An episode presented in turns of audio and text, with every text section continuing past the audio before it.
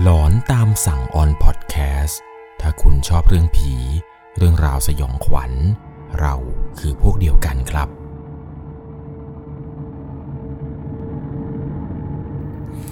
สวัสดีครับทุกคนครับ ขอต้อนรับเข้าสู่ช่วงหลอนตามสั่งอยู่กับผมครับ 1 1 LC สำหรับเรื่องราวความสยองขวัญในวันนี้ครับ เป็นเหตุการณ์ที่เกิดขึ้นกับผู้ฟังทางบ้านท่านหนึ่งเขานั้นเนี่ยเป็นอาสากู้ภัยอยู่มูลนิธิมูลนิธิหนึ่งครับ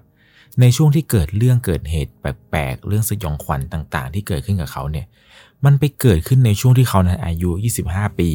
หรือเรียกได้ว่าวัยเบญจเพศพอดีเลยครับ จากคนที่ไม่เคยเข้าโรงพยาบาล ในอายุ 25 ปีตอนนี้ก็ได้เข้าครับ มีเรื่องให้เจ็บตัวได้ตลอด เหตุการณ์แปลกๆ เหตุการณ์หลอนๆ เนี่ย มันมาเกิดขึ้นกับเขาในช่วงวัยเบญจเพศพอดีเลยครับ เรื่องราวจะเป็นอย่างไร ก่อนจะเข้าไปรับชมรับฟังกัน จะต้องใช้วิจารณญาณในการรับชมรับฟังให้ดีๆ เรื่องราวเรื่องนี้ครับถูกส่งมาจากผู้ฟังทางบ้านท่านหนึ่ง ชื่อว่าคุณเดฟ คุณเดฟบอกว่ามันเป็นเหตุการณ์ที่ย้อนกลับไปเมื่อประมาณ 17 ปีที่แล้ว ในตอนที่เขานั้นอายุ 25 ปี ช่วงเบญจเพศพอดีเลย เหตุการณ์นี้เกิดขึ้นที่จังหวัดหนึ่งครับ เป็นจังหวัดที่มีปืนเสือหมอบ เอาไว้ยิงเรือรบฝรั่งเศส นั่นก็คือจังหวัดสมุทรปราการนั่นเอง ช่วงนั้นเนี่ยคุณเดฟทำงานด้วย แล้วก็เป็นอาสามูลนิธิกู้ภัยแห่งหนึ่งไปด้วย เขากับแฟนเนี่ยทำอาสากู้ภัยกันครับ มีอยู่วันหนึ่ง เขานั้นได้รับวิทยุว4เขต มีการได้รับแจ้งว่ามีอุบัติเหตุ มีผู้เสียชีวิต ก็เลยรีบรุดไปที่เกิดเหตุทันที ถนนเส้นนี้ที่ไปตอนที่รับแจ้งเหตุเนี่ยมันคือถนนเส้นสุขุมวิทสายเก่าช่วงบางปูครับ ต้องบอกเลยว่าถนนเส้นนี้เนี่ยสมัยก่อนนี่คือเฮียนจริง ๆ นะครับ มีเรื่องแปลกๆ เรื่องราวอะไรต่างๆเนี่ยเกิดขึ้นมาเยอะนับไม่ถ้วน เพื่อนของผมคนหนึ่งเนี่ยเคยเสียชีวิตที่นั่น ในถนนเส้นนั้นด้วย สมัยที่เกิดเรื่องนี้ครับ ถนนตรงนั้นยังเป็นถนนเลนเดียวแบบวิ่งสวนกันอยู่เลย ปัจจุบันเนี่ยเขามีการขยายเส้นทางแล้วนะครับ ซึ่งตรงตำแหน่งตรงนั้นเนี่ยมันจะมีสารสารหนึ่งครับ ที่ชาวบ้านเขาจะเรียกกันว่าสารแดงคู่ ถนนเส้นนี้เนี่ยถ้าเกิดใครผ่านประจำเนี่ยจะรู้ดีครับว่าอุบัติเหตุเนี่ยมันเกิดขึ้นบ่อยมาก เขาก็รีบรุดไปที่เกิดเหตุทันทีครับ โดยที่ไม่รอช้า ไปถึงยังที่เกิดเหตุก็พบว่ามีรถเก๋งชนกับรถมอเตอร์ไซค์ มีร่างของผู้เสียชีวิตเป็นหญิงวัยกลางคน ติดอยู่ที่ใต้ท้องรถ เขานั้นเนี่ยก็ก้มลงไปดูครับ ไปดูที่ใต้ท้องรถคันนั้น พอก้มเข้าไปดูปุ๊บตกใจเลยครับ เพราะว่าไอ้ตำแหน่งที่ก้มลงไปดูนั้น มันตรงหน้ากับผู้หญิงคนนั้นแบบพอดิบพอดี ทีแรกกะว่าจะลองก้มไปดูเล่นๆดูครับว่าผู้หญิงคนนี้เนี่ยศพเขาว่าติดอยู่ใต้ท้องรถเนี่ยมันติดอยู่ตรงไหนพอในจังหวะที่ก้มลงไปเท่านั้นแหละครับ ตาต่อตาประสานกันกับผู้หญิงคนนี้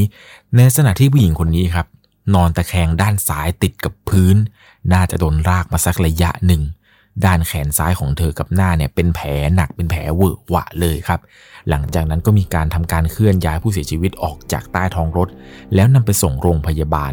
รอให้ญาติมารับตัวกลับไปทำพิธีทางศาสนาต่อไป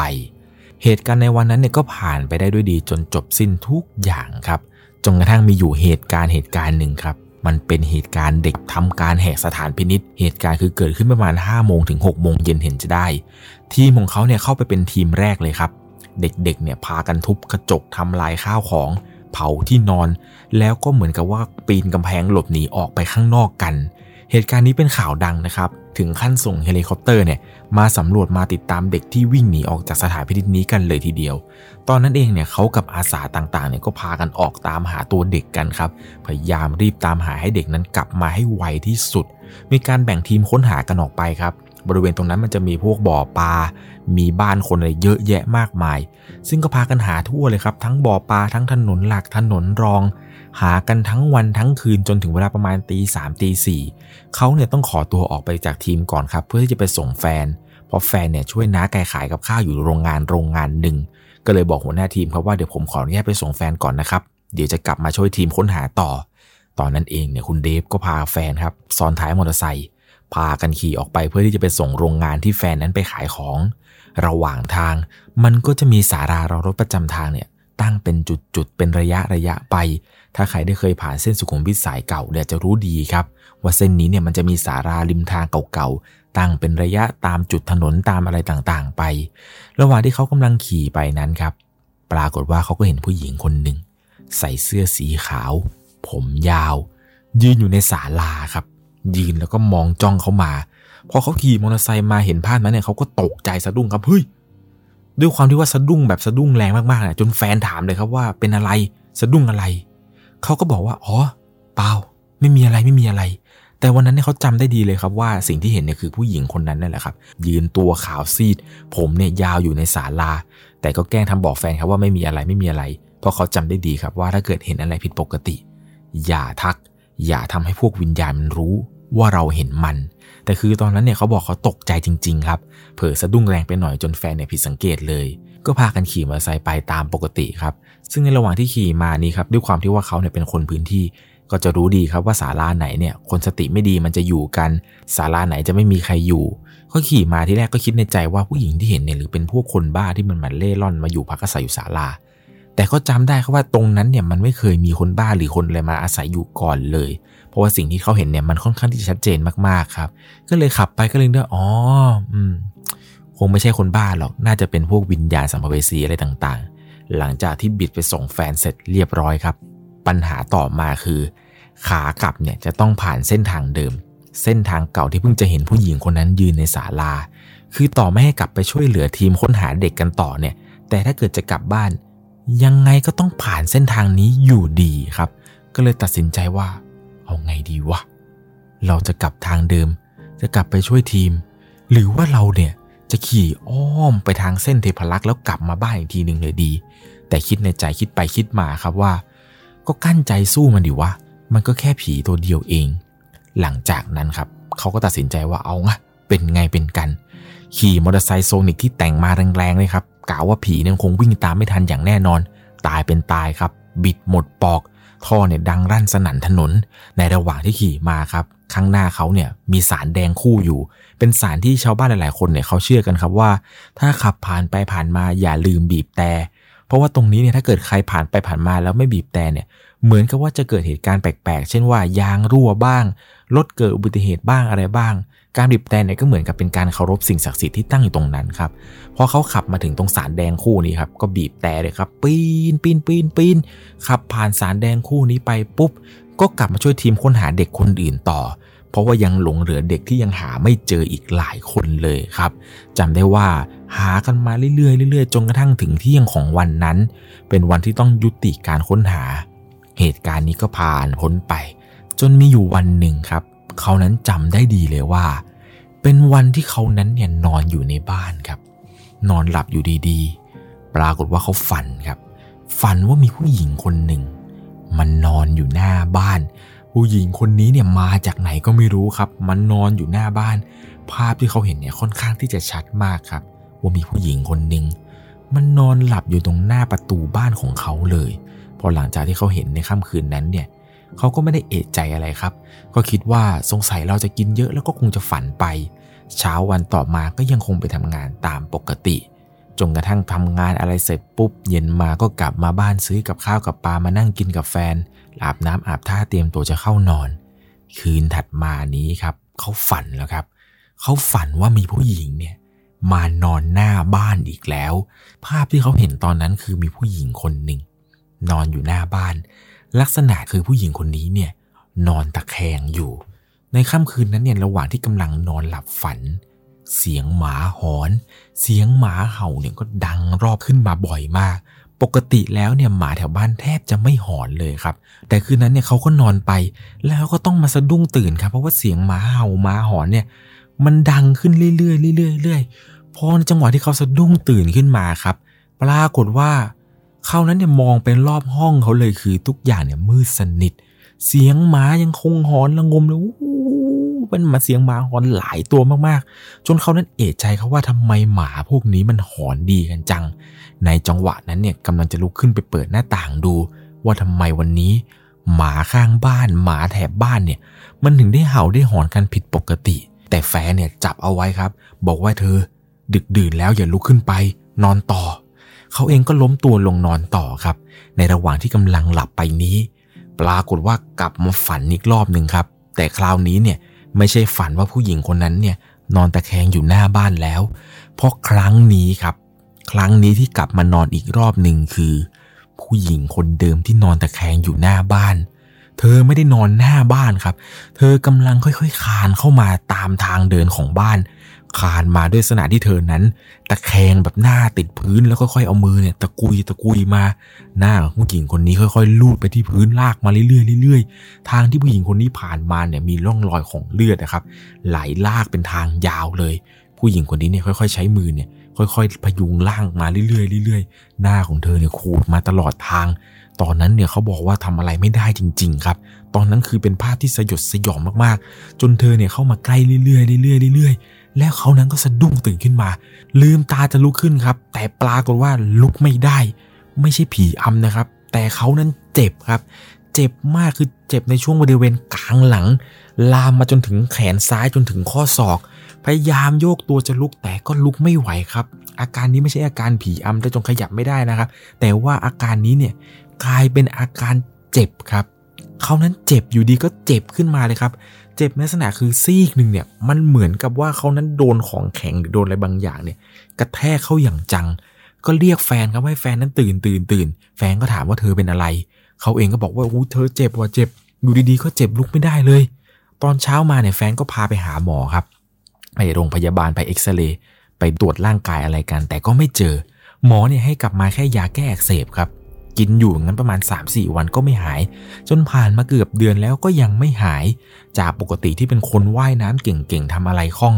ตอนนี้ทำอะไรไม่ได้เลยครับ แขนเนี่ยคือไม่มีแรงคือมันเจ็บระบมไปหมดเลยครับ ซีกซ้ายเนี่ยแทบจะใช้การไม่ได้เลยทำอะไรไม่คล่องเลยครับ แม่เนี่ยก็พาบอกว่าเอางี้ เดี๋ยวแม่พาไปแปดริ้วกลับไปบ้านของแม่ ไปหาร่างทรงคนหนึ่งให้เขาช่วยดู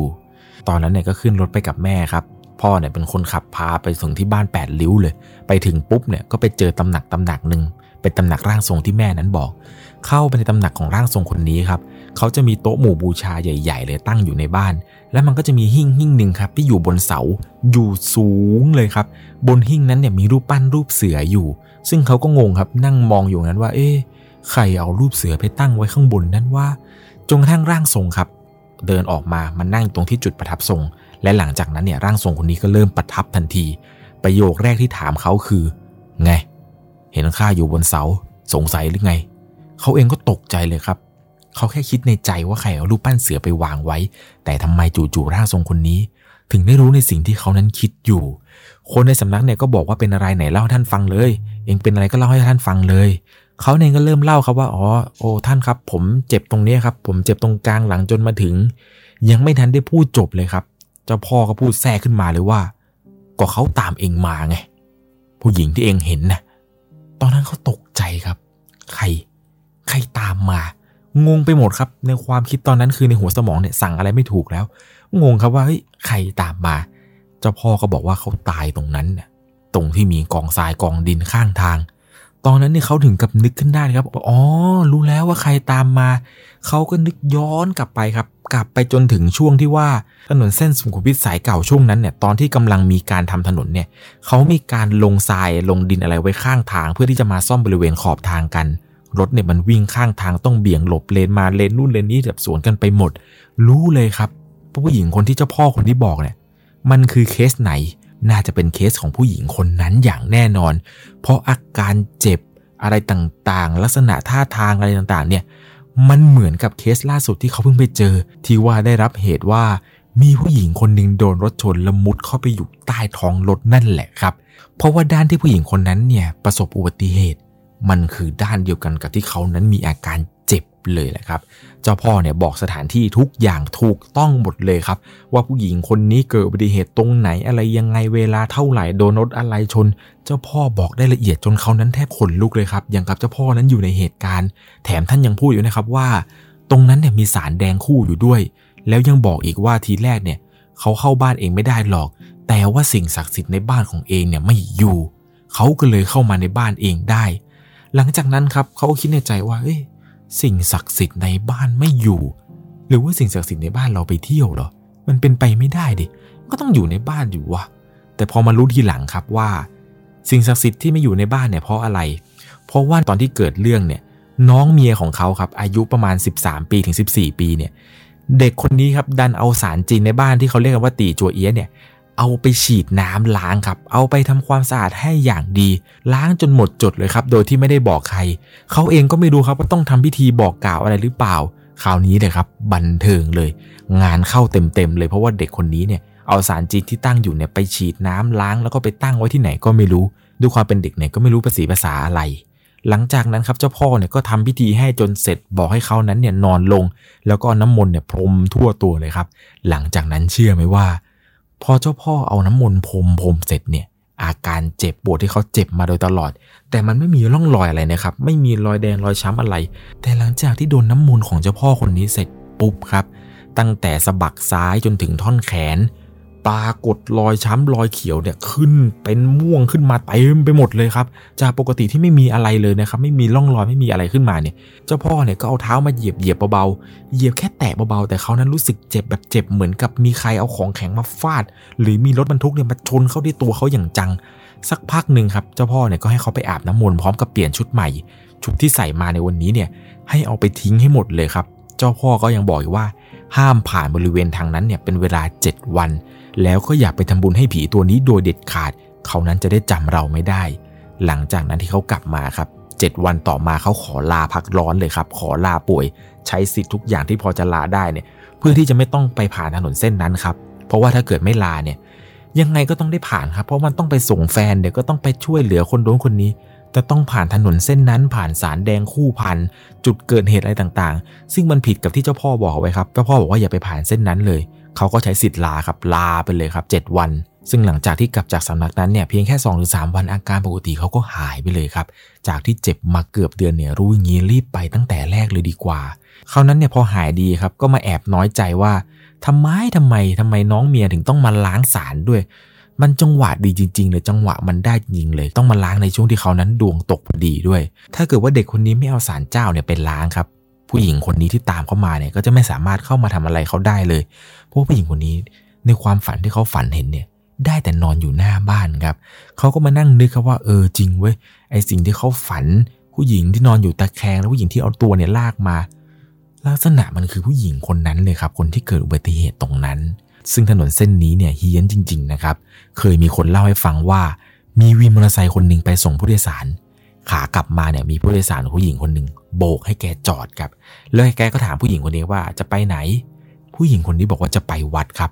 วัดนี้เนี่ยมันมีชุมชนชุมชนหนึ่งเป็นชุมชนแถวนั้นนั่นแหละครับ ผู้หญิงคนนี้ก็ซ้อนท้ายวินมอเตอร์ไซค์มาได้สักพักหนึ่ง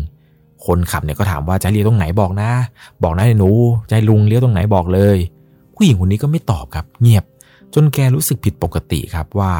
ไอ้ตรงเอวด้านขวาของแกเนี่ยมันเหมือนกับว่ามีอะไรมาสัมผัส แกก็ในระหว่างที่แกกำลังขี่ครับ แกก็ก้มตัวลงไปดูทางขวามือ แกปากดเห็นเป็นหัวผู้หญิงคนหนึ่งครับ แทรกเข้ามาระหว่างใต้จักรแล้แกโผล่มา เป็นหน้าผู้หญิงขาวๆมีเลือดเปิดเต็มหัวไปหมด ก่อนที่หัวผู้หญิงคนนี้เนี่ยจะค่อย ๆ หมุนมองหน้าแกเท่านั้นแหละครับรถแกล้มเสียหลักจอดับไปฟื้นทีหนึ่งโรงพยาบาลเลยครับ หลังจากที่แกฟื้นแล้วเนี่ยแกก็มาเล่าให้กับเพื่อนที่อยู่ในวินเดียวกันเนี่ยฟัง ซึ่งหนึ่งนั้นเนี่ยก็มีคนที่ทำงานอยู่ในที่เดียวกับเขานั่นแหละครับ ที่เป็นอาสามูลที่กู้ภัยเนี่ยทำงานอยู่ก็มาเล่าให้กับตัวเขาได้รับฟังอีกทีหนึ่งเรียกได้ว่าถนนเส้นนี้เนี่ยกลางค่ำกลางคืนนะครับ สมัยก่อนเนี่ยแทบจะไม่มีใครกล้าผ่านเลยแหละครับ มันเฮี้ยนแล้วมันก็น่ากลัวมากๆ ผมเชื่อว่ายังมีอีกหลายคนเลยครับ ที่ผ่านถนนเส้นนี้ แล้วพบเจอเรื่องราวแปลกๆ หรือใครรู้ว่าประวัติของสารแดงคู่นี้เป็นอย่างไร จะรู้ดีครับ ว่าถนนเส้นนี้นั้นไม่ธรรมดาจริง ๆสำหรับในค่ำคืนนี้ ถ้าคุณชอบเรื่องผี รื่องราวสยองขวัญ เราคือพวกเดียวกันครับ ใครที่กำลังรับฟังอยู่ในตอนขับรถ ก็ขอให้คุณนั้นขับรถดีๆแหละครับ หากเจอสารเจออะไร ก็อย่าลืมบีบแต่ทักทายท่านหน่อย สวัสดีครับ สามารถรับชมเรื่องราวหลอนๆเพิ่มเติม ได้ที่ YouTube c h anel 1 LC ยังมีเรื่องราวหลอนๆที่เกิดขึ้นในบ้านเรา รอให้คุณนั้นได้รับชมอยู่นะครับ